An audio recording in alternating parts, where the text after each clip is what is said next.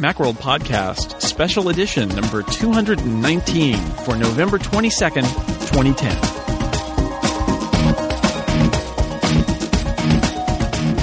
Hello, everybody, and welcome to the Macworld Podcast. I'm editorial director Jason Snell, and I will be your host today because, like the presidential line of succession, I'm the Secretary of Agriculture. Everybody else has fallen before me. Chris Breen is on vacation, Philip Michaels is on paternity leave, and you're stuck with me instead.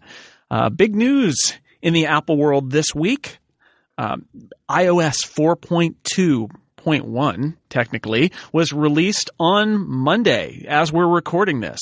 And so joining me to talk about all the various pieces of the iOS puzzle that revealed uh, themselves to us here in November are from Macworld, right across from me at the Macworld podcast table, senior editor Jonathan Seff. Hello. Hello, I love to talk about puzzle pieces. All right, uh, puzzles aplenty. On the magical uh, internet line from uh, the wilds of Massachusetts, senior associate editor Dan Moren. Wait, wait, there's an update? We should probably write something about that. Yeah, we should. We should. Why wasn't I told? And from the less, less wild uh, uh, Northern California area near Apple, actually, uh, senior editor Dan Frakes. Hi, Dan. Hey, Jason, I'm still trying to figure out why my orientation lock no longer works. Ah, I see. I see. You're not properly oriented or properly no, no. locked, something like that. So, so yes, this was a uh, an interesting Monday, the 22nd. This is the day of Apple releases for iOS and related uh, related stuff. Um, a lot of different moving pieces here. I thought we would start with the big one, which is uh, the iOS uh, 4.2.1 itself. Now, a lot of us have been running iOS 4 on our phones or maybe even our iPod touches since the summer. So, um, I guess one of the big changes with this release is that the iPad is part of the fold after having a uh, actually a majority of its lifetime uh, as a uh, as a product. It's been behind the curve. Um, so, Dan Moren, what do you think? This is a uh, this is a good day for iPad users in particular, isn't it? Oh, it's a fantastic day for iPad users. Bright and shiny day. It's great. Um, no, they've been lagging behind for a solid what?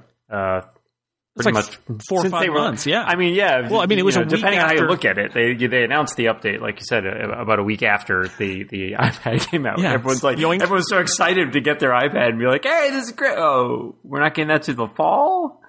So uh, it's nice that everything's now on the same page. I mean, I kind of likened it to the. Uh, the physics grand unified theory. Now the iPhone, the iPad, the iPod Touch, they all run the same software with a, a couple few little differences here. It's actually the first time that all of the iOS devices uh, in the current model, current generation, are running the exact same build of the software. Up till now, there was 3.2, which the iPad came out with, which was more advanced than the 3.1 that was on the iPhone, and then they leapfrogged with 4, and now everybody is running 4.2.1. And hopefully, this will continue into the future, and and they will stay sort of on the same page. Synced up would be nice. Well, and it's been weird too because, like you said, when the iPad first came out, we got these new features like Mail that were just so much better than the iPhone version. And then so everybody's like, "Oh, I wish I had those on my i on my iPhone." So then we got the iPhone ones and all these other great features. And then you go back to your iPad and you're just like, "Wait a minute, I just bought this thing and now it feels like junk." Where, where, Right. Where where am I? Where's my unified inbox? Where are my folders? They're Jason's gone. doing his own sound effects today. That's right. I need to stand the sad trombone, trombone on the uh, on the sound so, effect so machine. You, yeah, it was weird. I mean, going back to we, I think we all had commented on this in the past that after iPhone um, or excuse me, iOS four came out, going back and using the iPad, it's like yeah, we, we like the iPad, but it just felt like there was so much missing. Well, yeah, and so many of us, you know, use multiple devices, and if you only had an iPad and you didn't know what you were missing, it wasn't so bad, but when you started using iOS 4 on an iPhone and you got to do all these great things like, uh, you know, having folders, having threaded email, having multiple Exchange accounts, uh, you know, all, all, the, the great things that have come to it as of today, you really, you really miss them. And I, I really miss them. You know, I would, I would tap into mail and say, oh, there, I can see all my mail. Oh, no, wait, I have to backtrack and press four you know do four clicks to go see my other account. Right, back, back, forward, forward to get to the uh, other like inbox. a little dance. Grumble, grumble, grumble. Yeah, yeah. So let's let's uh let's break it down. So so if you're an iPad user, you're getting multitasking, Folders in the, on the home screen. Folders on the home screen, right? Lots. I, I, I somebody at Apple actually did the math for me, and I, I can't remember the number, but it's an insane number because you're gonna have I think 20 apps per folder. No, it's we did it in our uh, in our uh, article on the top ten features. It's four thousand four hundred and six visible applications on the uh, the iPad now. And Dan, you have uh, what five thousand apps installed right now. So It's always so close, so close. I can't- oh, just a few more free ones.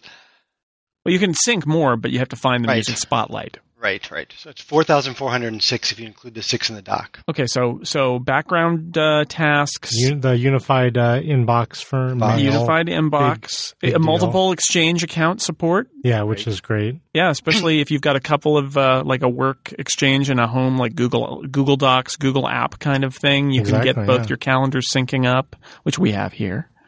Um, let's see what else.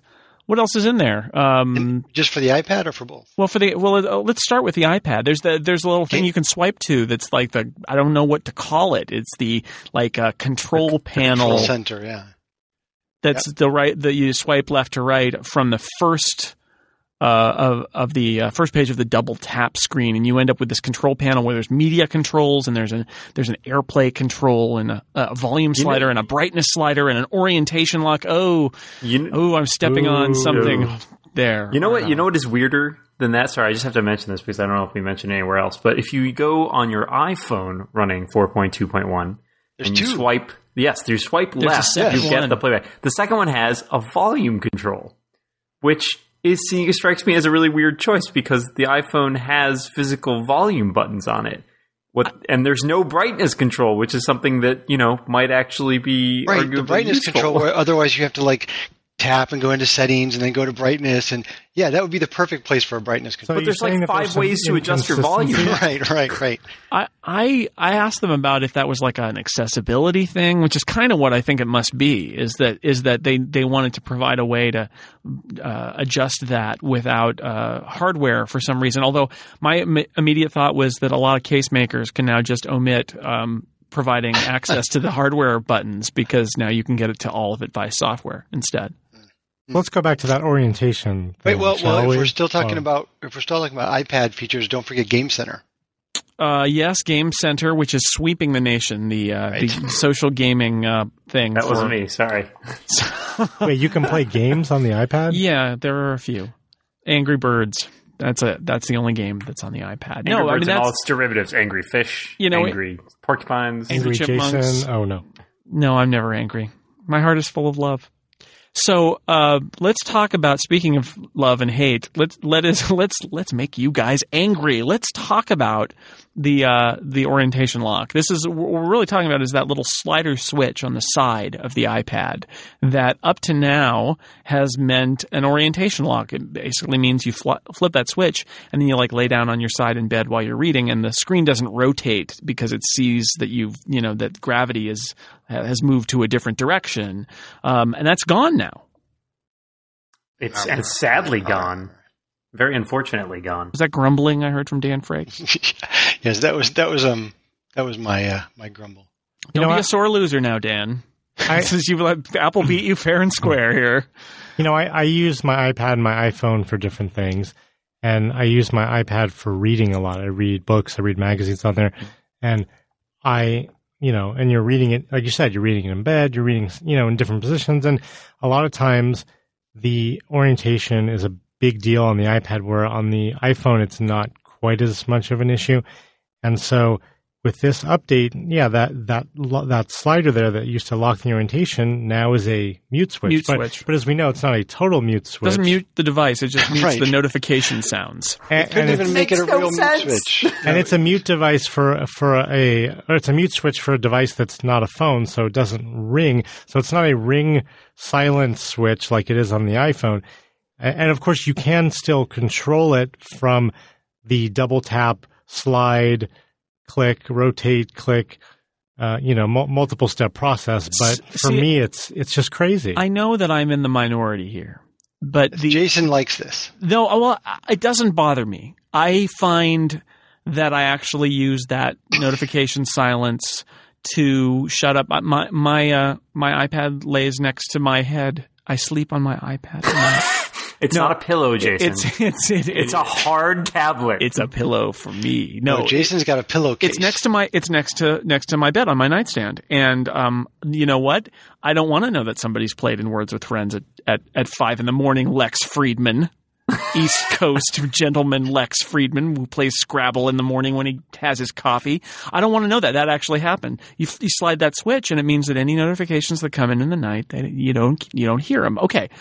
Uh, what if but- you just but- mute the iPad? but this is what I'm saying is is is so it doesn't bother me that the orientation lock is now a swipe away because I use it sometimes too.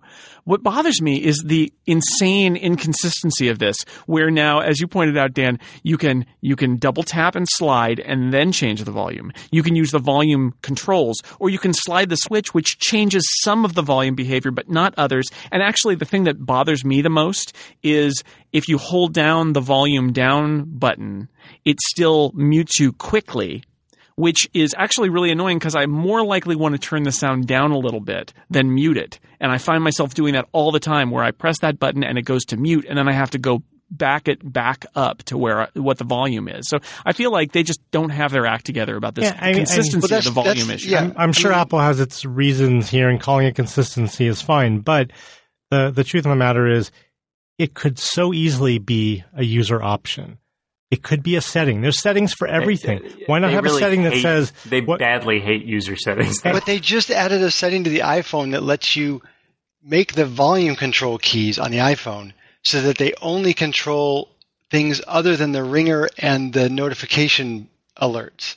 And, and, and they affect everything. I mean, that's such a, I mean, I love it. I think it's a cool new feature, but it's such an obscure setting, but they can't give you one that on the iPad that says use switch for volume or, And clearly, the hardware supports it because it did one thing in under iOS Yeah, 3 yeah. and does one thing under iOS 4. If you're just joining us, by the way, listeners, you are listening to part 10 in our infinite part series where Macworld editors talk about buttons on Apple products.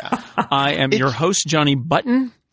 And uh, after the name, my, my great forefathers invented the button. Um, and we're You're going to be out of business soon. Yes, I know. There we're the goes, there goes your uh, your royalties. Let's move on. Um, if I was Buttons! if, if I was Philip Michaels, I'd ring a bell here and go next next issue. Um, let's talk about the some of the big new features that are new for everybody in 4.2, specifically AirPlay and AirPrint. Uh, AirPlay is this update to what we used to call AirTunes, and it takes the sort of remote playing of audio to another level where now you can remote play video from an, a Mac or PC running iTunes 10. It's not just iOS devices, or an iOS device running 4.2. If you've got one of those new Apple TVs, then what you get out of this is the ability to sort of stream magically from one to another, right, John? Wireless syncing from Well, not Right. syncing, right? sorry, It's- sorry, not syncing. Wait, the the Apple TV doesn't sync. Uh, wireless, Wireless streaming from, as you said, an iOS device or from iTunes through the Apple TV to play on your on your TV, and you tried it out, and we I tried, did. and I tried it out in your office this morning, Yes. actually, and it's pretty seamless. You you you're holding your device, and you press a button, start playing it, and then you say, "Hey, I want this to go to the Apple TV." and then a few seconds later it's playing on your TV as if it were streaming from your computer. Now, now is it is it device independent in the sense that you know if you were standing there with your your iPad and your friend standing there with your iPad with another with his iPad, you know, can their your friend send? Oh, I want to show you these pictures, or I want to show you this video. Can they Indeed. Send? They, they, well, they, you whoever's got control has control of it, and you have to relinquish control. Right. So You can't you can't like it out. steal it. It could be like a game. Right. Right. But yes, eh, unlike um, the home sharing system for the Apple TV, where you actually have to have an iTunes ID and all of that, by default, uh, Air, AirPlay is open. Um, you can set it to be um, to be closed and to have a password, or just turn it off altogether. But by default, it's open, which means yeah, you go over to a friend's house and they've got an Apple TV, and you're like, oh, I've got this movie, or I've got these pictures you should see. You just you just pick it and you press play, and then it happens. right, it or also works, alternatively- it works with images and with slide slideshows too, so you You, can you, play those. you know, if you happen to be hanging out outside one of your friend's house and you know they have an Apple TV, you can Uh, start pushing As long as you're, as long as you have access to their wireless network. That's Right, you have to be your on sort the of layer of security there. Either. Right. Right. That's why I said went your away. friends and not random strangers. Right. Right. That would be quite a prank. Uh, and they've got to have it on, and then they'll be shocked when there's a video. Well, you just call them up and you say, "Hey, turn on your TV." There's something on. Turn on There's your Apple something TV. And Uh, they would never guess what's going on. And Now- obviously, at, you know, at home, it's uh, it's not as much of a of a feature, great feature, because in theory, you have your you know you have something connected, you have your computer on. But you know, let's say you turn your computer off, um, and you want to still stream something, which Right. is nice because people who complain that you need you always have to have a server on now in order to to watch content on your Now you Apple TV. don't. And then the other thing is, as Jason mentioned, is you can go over to someone's house and say, "Hey, I just bought this movie. Yeah, let's, bring let's movie watch over." it." You know. exactly. Well, even at your own house, if you just got out from a day with the family out, you know, camping or at the park or something, and you took a bunch of pictures and video, you can walk in the door and show them on the TV immediately, right from your phone. I don't. I don't know if you can show the video right away. Uh, can you? Just, I tested it with photos, but I haven't tested it with video. yeah, I yet. couldn't get it to work with video. Really? Well, for iPhone 4 video? Yeah. Ah, Yeah. There's there's there's pieces that are missing. It's interesting. You can do so. You can do the Photos app and the Videos app, and you can do YouTube. But uh, when I tried to play a video that was obviously a kind of standard MPEG 4 video from the web in Safari, um, there are no. I got no controls for for AirPlay from that, which surprised me.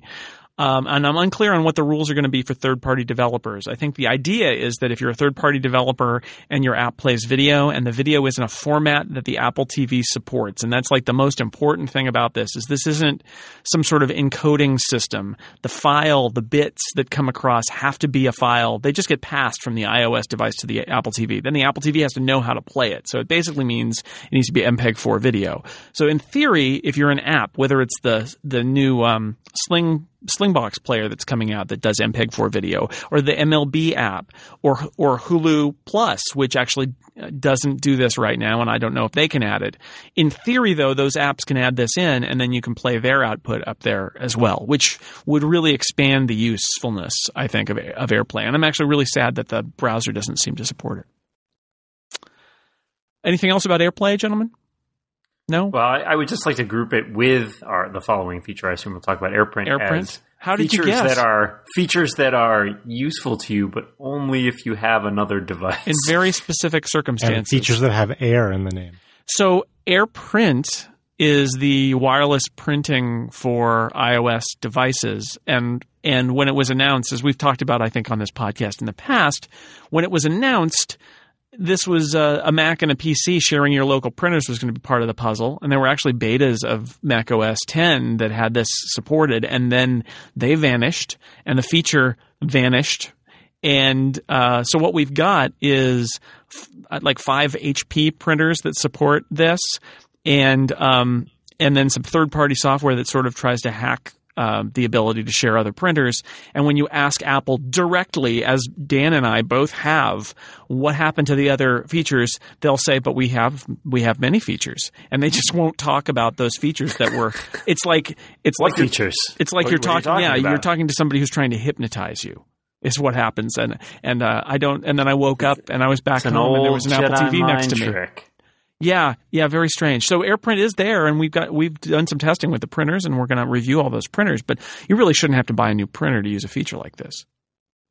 You shouldn't, and which is why I think the the uh, third party software um, that has already started to fill in the gap is actually pretty great. Um, specifically, like a pimp uh, Printopia? Printopia and finger and fingerprint. But specifically Printopia because it has a couple additional. It actually takes it another step Yes, because in addition to just letting you print to a shared printer, it also lets you create virtual printers that basically like let you send uh, uh, something as like turn it into a PDF and have it just appear on your Mac, which is awesome for you know, just speaking from a you know things that we do every day.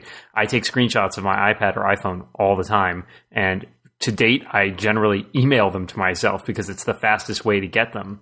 Whereas now with Printopia, I can actually just hit print and then it'll open preview on my Mac with the image. And it's just like that took me way less time than emailing it to myself, waiting for the email, dragging the attachment out of the email. you can actually um, save to the to Dropbox as well. Exactly. Right, right. You then can send it to your back Mac. You can send it to Dropbox, or you can send to any printer, you know, connected to your Mac. Right, and I did that. I printed a page Yeah. from Pages yesterday using Printopia, and the, the, the, the margins were a little bit off, but um, you know, the it, it worked.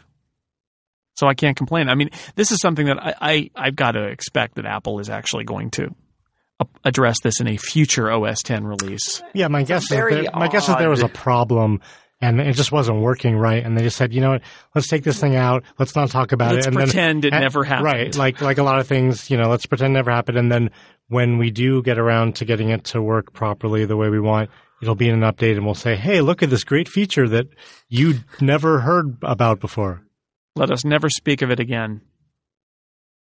Exactly. That's right. Uh, and, and, and and wow, I didn't mean you guys. I mean, we should talk about it endlessly. Well, other than that, though, I mean, like I, I, you know, I think AirPrint was one of those things that Apple put in to assuage, you know, a number of complaining iPad users who felt like they couldn't print from it. I don't. I'm curious to see just how useful it is for the average. Right. Person. How many people want to print from? There are people who do, though. There are there are people who do. I mean, what about when I, I, would love to fax from my iPad? Is there some way we can make that happen? you will. Um, yes, you you you've made many dead tree jokes about this. It's like, boy, I, I need to print more things, and and but some people do. Some people do. And you know well, that's true. I just don't understand why you're doing it from your iPad. well, but but sort of what you mentioned earlier when we talked about Printopia, it also just it brings up new ways to get stuff from your iPad to your Mac. Like, because I mean, I think you brought up the perfect exa- example, Dan. That when we take a screenshot, getting it from our Mac is either we got to email it or we got to you know connect to our to our to our to the using the dock connector cable and transfer it. But through the printing feature and using like Printopia, you just click er, you tap print on your, your, your iPad and not only does it send it to your Mac, but it automatically opens it in preview. And so within like half a second, it's on your Mac ready to be used. And that's the easiest way yet I've seen to get data from your Mac or your iPad to your Mac. Well, you know, Dan, uh, I think you wrote a story about some features we'd like to see, and and I, I, believe wireless syncing was in there. hey, this is the perfect use of something like wireless syncing. You know, yeah. hey, yeah. who's the host here? John's doing a segue without my permission. What's going on? Christopher Breen wouldn't have stood for this when he was alive. Oh wait, I mean he has dogs and cats living together. just mass hysteria. I'm, I'm, not writing a segue. What am I, Woz? You're, you're banished, John. No mentioning Woz. Wow, you're really banished oh, now. That, Phil's, broken, uh, Phil's not here. You've broken the Woz moratorium. We're all going to play Woz uh, Segway Polo no, after this. Stop saying Woz. All right, so so well, let let us move on then because I think it's a good idea, and not because John mentioned it, to a story we did about ten features that iOS is lacking. Now, it, iOS has come a long way since the original iPhone. Lots of features that used to be on our list of things that it needed have been have been achieved by Apple. Um, but as we look to the future, to 2011 and presumably iOS version 5, we did come up with a list of 10, and I believe also Dan forgot one, so it's 11 features that uh, that we would like to see in a forthcoming iOS release. So Dan, what are your favorite features that you want to see in iOS in the future?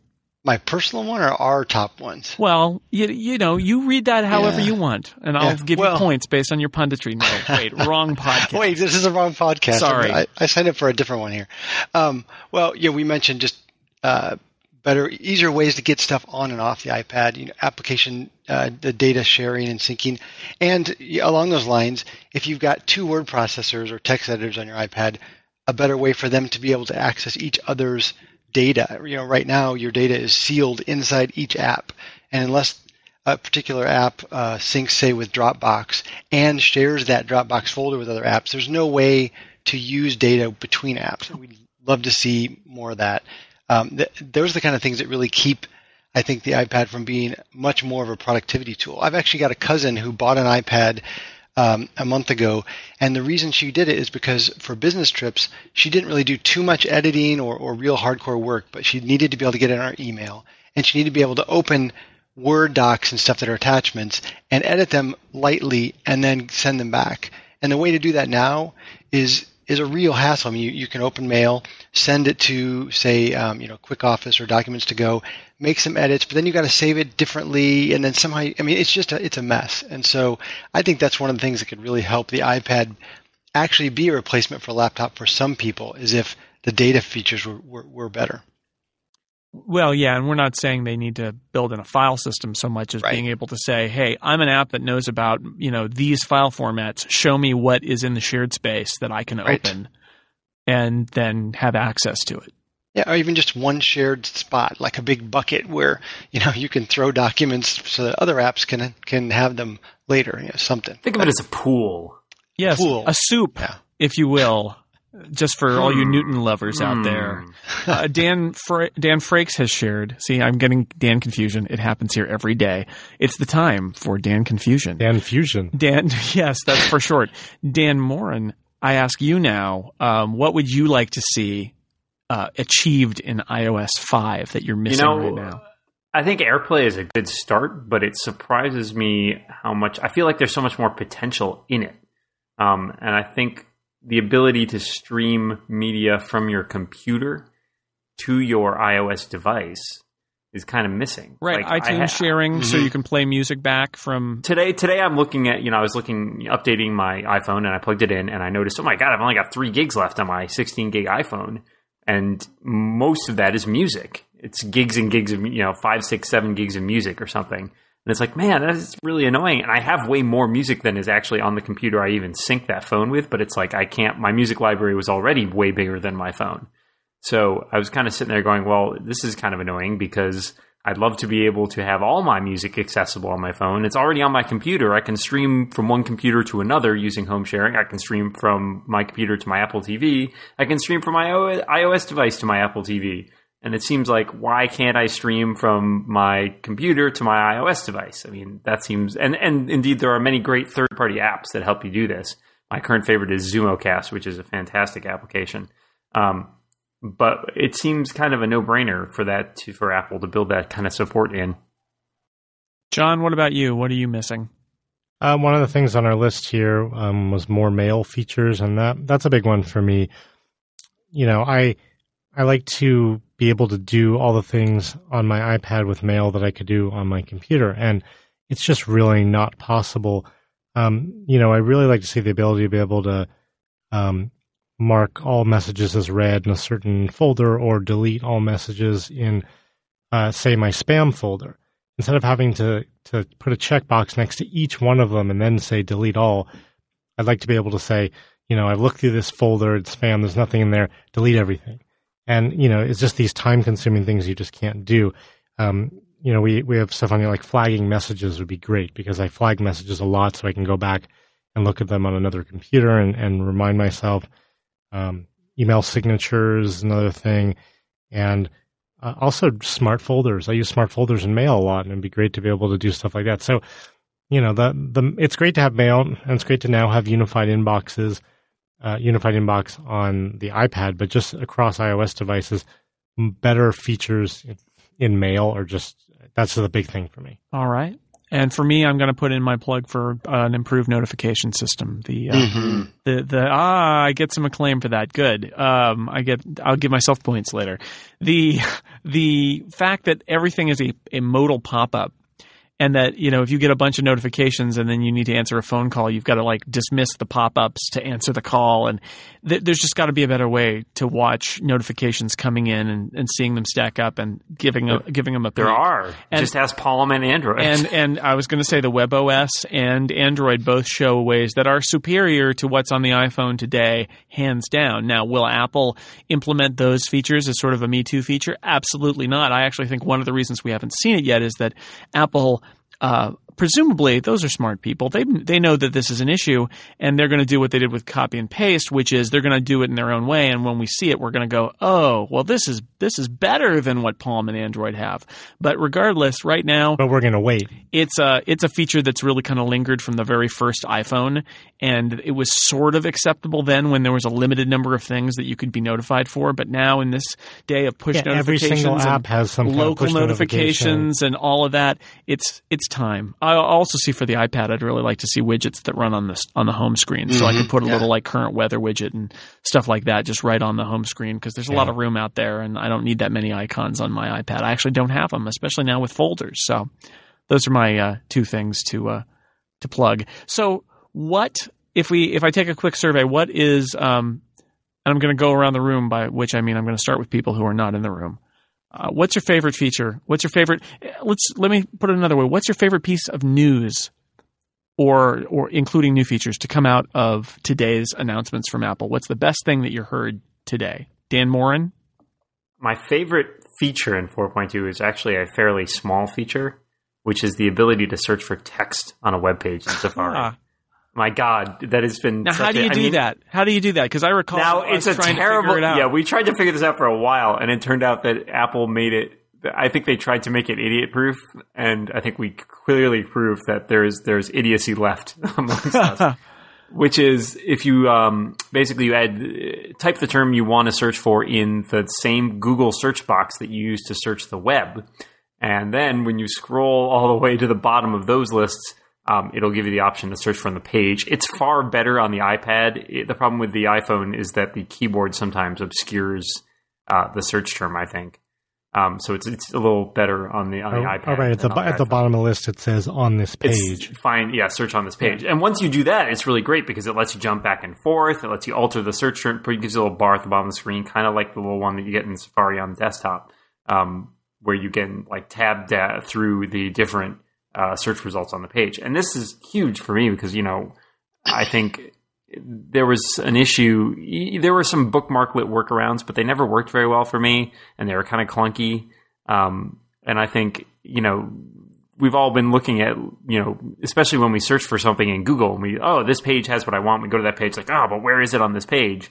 And it's such a feature that we've you know, de- you know depended on on the desktop for so many years, basically for long time, if not since the inven- invention of the web browser. And, that it's and interestingly, there, there's a next button, but there's no previous button. So if you miss the, the term that you want, and you you you can't go back. You gotta go the long way. Yeah, it's it's a really weird interface, like you said, and and it's under the Google search, so that's which what I'm is saying, which yeah. is to, which is wrong because it's not a Google search. It's yeah, it actually should just say a search. search. and not Right, it and, should, and but- not Google.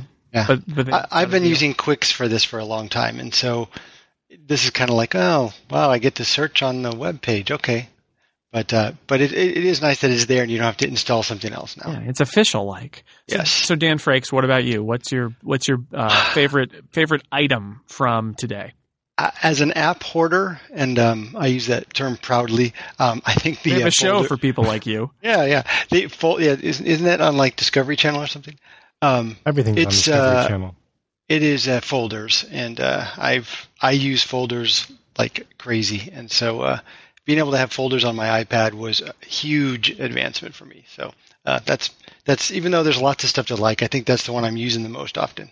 Wow, that was kind of boring, but that's okay. Folders yeah, is not boring. the most exciting boring, feature, right? but right, right. but but being able to organize and get access. I put a reading folder in my dock with like the Kindle and my RSS I have a reading folder in my dock Oh too. yeah, great minds think alike, and so do ours.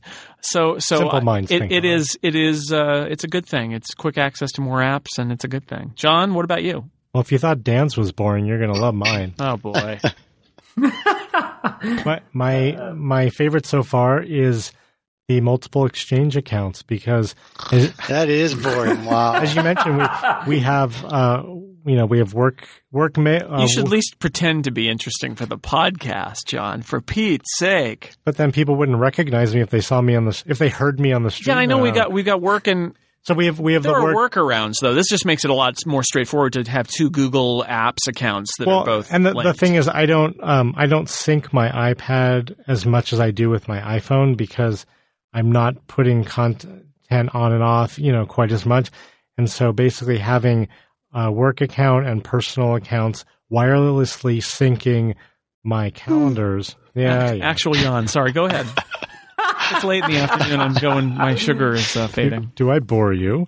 Um, I'm boring everybody, but anyway, I, I it's great for me because two different accounts, being able to wirelessly sync them. So if I'm out and about and I add an event or or you know change something on my iPad, I know it's going to get pushed up, and I know that it's it doesn't matter which account because before this I had to say, well, let's see, my work account. There's lots of calendars, so I'm going to use that one, and then I'm going to hard sync, shall we say, my uh, my personal calendars through iTunes, and, and it was a big hassle. So so I like it.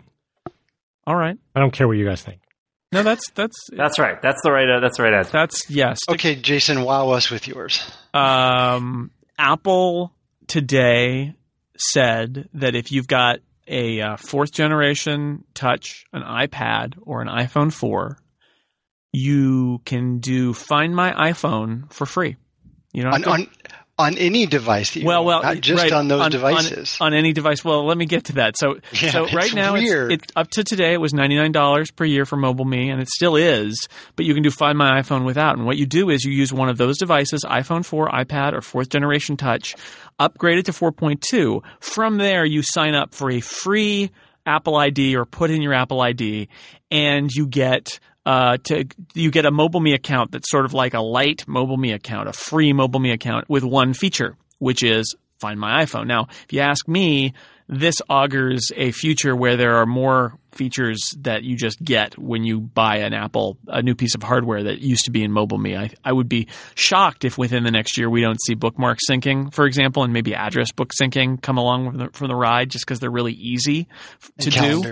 Calendar. And uh, sure, sure. I mean, calendar and email, Yeah. maybe, uh, you know, and probably. Yeah, maybe I can cancel my mobile account. Or, or, or it'll be more like Dropbox, where where it's I hate to use that word freemium, but the idea that you start for free, but then you start to pay if you want to add, you know, add storage space or something like that. You know what? If only Apple would make a free service where they allowed you to do email. let's call it storage. iTools. Actually, That's a great name. I'd like I to like call it iTools because an i name would be would be great. Anyway, so the quirk about this is first off, um, when I was talking to Apple last Friday, I said, "So this works on any device?" and they said yes. And I think we just got off track, and they didn't give me the caveat that it's these it's the current generation of hardware that that the sign up works on. However, there is a footnote on Apple's webpage that say once, and I'm quoting now, once you create an account on a qualifying device, you can use your Apple ID and password to enable Find My iPhone on your other devices running 4.2. So basically, if you've got an iPad and like an iPhone 3G, you can run Find My iPhone on the 3G, even though it's not in the current generation, as long as you sign up for that free account on your iPad.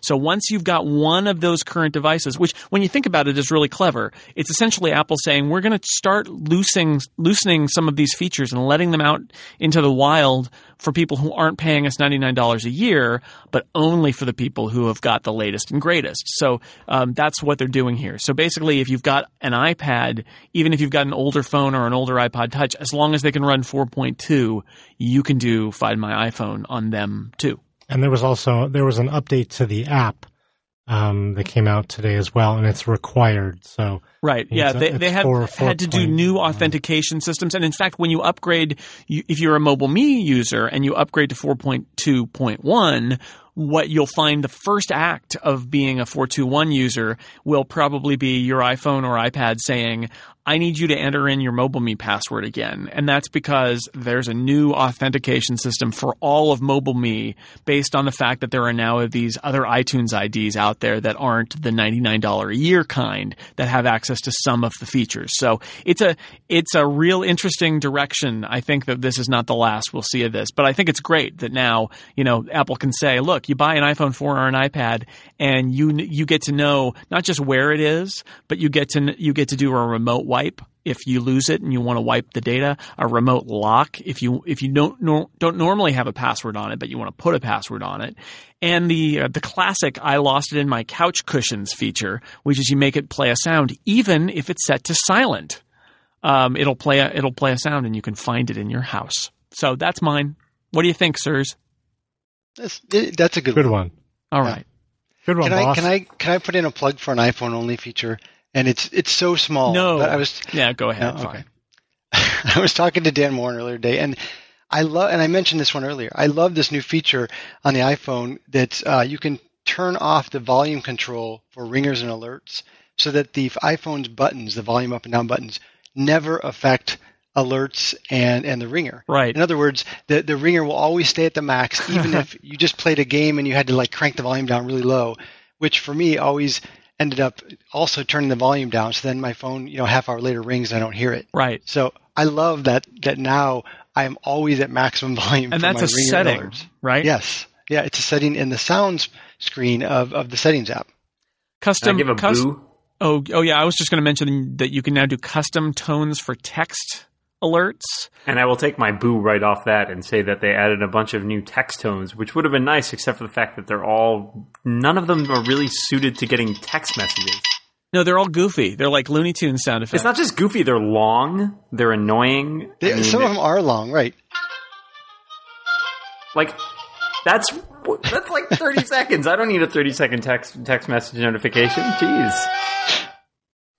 I mean, this Yeah. just in. We do have sound effects after all. Um, and yet at the same time there's no way there's still no way to add custom like your own tones like you can with ringtones Yeah. which seems Yeah. like a I was really hoping Why that can't- why if can't I, had I a- just pick if, something if I had a short library? ringtone, like a ringtone under ten seconds, that it would just let me make it a text tone, and you still can't. It's a fury. Also, my understanding is that if you've got a, a uh, non iPhone four, you don't even get the sounds.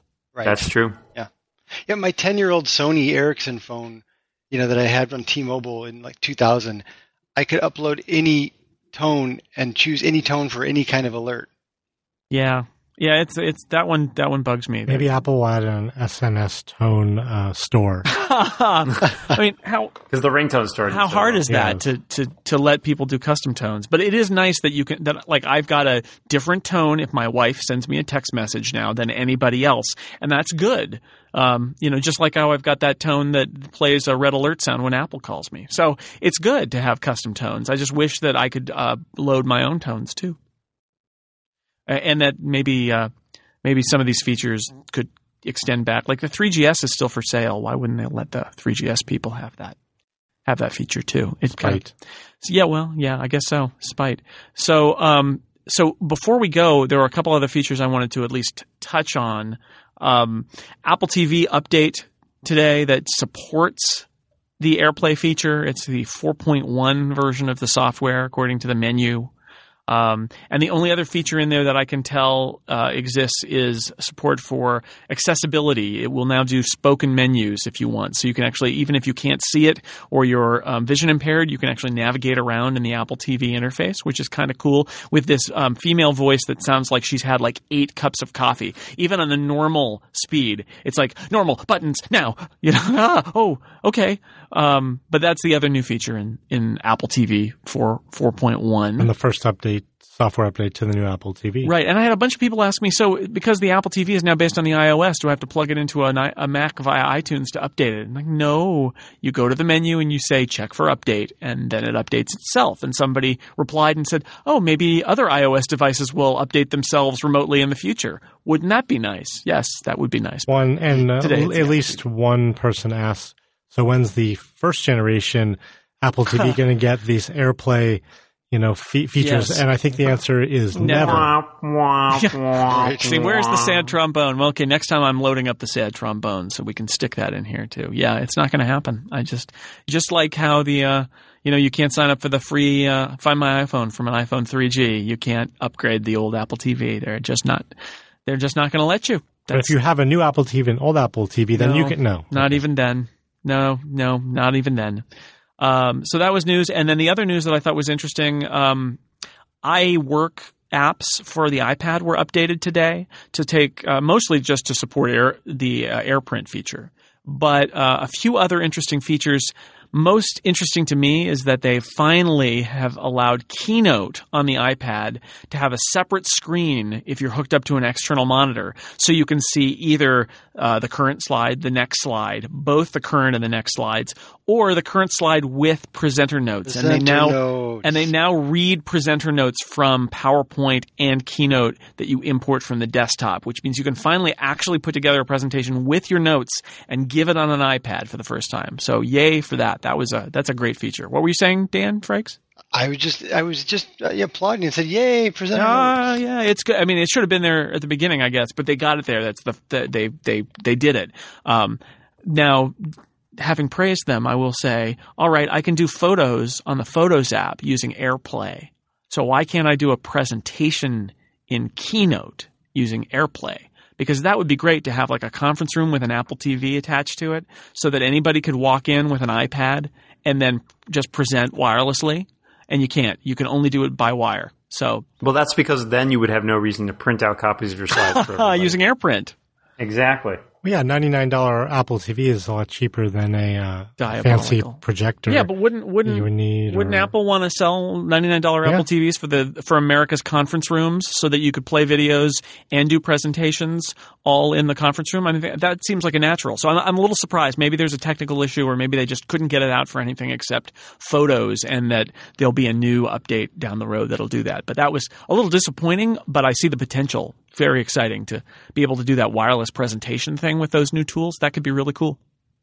And then maybe someday in the future, In the future. distant future, I would love to see. You know, I think that this is really a Trojan horse for Apple. You know, and a lot of people were suggesting, hey, this just basically makes the the Apple TV a nice big uh, iOS peripheral. Yeah. Um, and I think you know it's still going to be some time before we get the ability to say play games on our iPad and send the video out to an Apple TV. But I also don't think it isn't doable, right? I mean, I think at some point in the next few years, that's easily something that could be accomplished. or at least have like apps on the Apple TV that are controlled by another iOS. Well, and that already exists. There are games that you can use your iPhone as a controller for playing the game on your iPad. Right. So, you know, if the Apple TV is running iOS, there's no reason they shouldn't be able to do it there too, which is which is cool and opens up a lot of possibilities. and the more useful that Apple TV box um, is, the more copies of it they're going to sell. I mean, I think AirPlay will and sell the more some, development it'll get, and the more it'll Yeah. improve. Unlike the last one, I mean, and the less of a hobby it will be. yeah. I'm convest- I'm thinking about investing in one just for the purpose of the future potential of it. I Yeah. mean, I think some of the AirPlay stuff is cool, but it's not necessarily compelling enough. But when I think about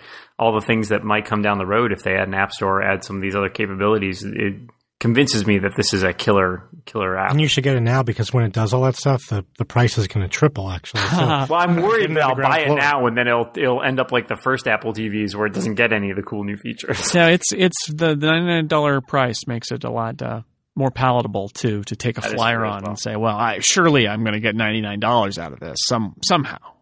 Uh, yeah, I, I agree. It's it's much more of an impulse purchase now. yeah, yeah, absolutely, and it's so tiny. Yeah. you don't even have to clear space for it. You just got to have a little like tiny spot to It can fit on top of your Roku box. Yeah, sure. In my office, I have a giant stack. I have an old Apple TV and a new Apple TV and an old Roku box and a new Roku box and a Mac Mini. It's a and then and then everything else that we need to test. yeah. It's that's that's how I got them to install a flat screen TV in my office. Was I told them that I, the Apple TV was coming? Brilliant, if you ask me. Um, Brilliant. but who asked me? Anyway, so uh, anything else today, gentlemen, or or have we beaten everything to death now? That's It's not the dead. kind of question Chris then. Breen asks on the podcast, is it? He's a professional. The professional. podcast is dead. Yeah, can we get Chris back? well, I don't know. He's like traveling and eating turkey or something. Um, I don't even I don't even know what it is. Um, and, and I can tell him because my the phone in my pants is now ringing that perhaps it's time for us to go. So um, I would like to thank first and foremost my guests, John Seff. Thank you very much. Thank you. Dan Frakes, thank you for coming. Thank you. Dan Moren, thank you again for appearing on every podcast humanity has ever generated. It was nice to be on a podcast and do something a little different. That's good. That's good. And most importantly, I want to thank you guys, the listeners. We are thankful for you on this Thanksgiving week here in the United States. Thanks for reading Macworld.com and listening to our silly little Macworld podcast. Uh, until next time, when somebody who probably isn't me will host the podcast, this is Jason Snell, editorial director at Macworld, wishing you farewell.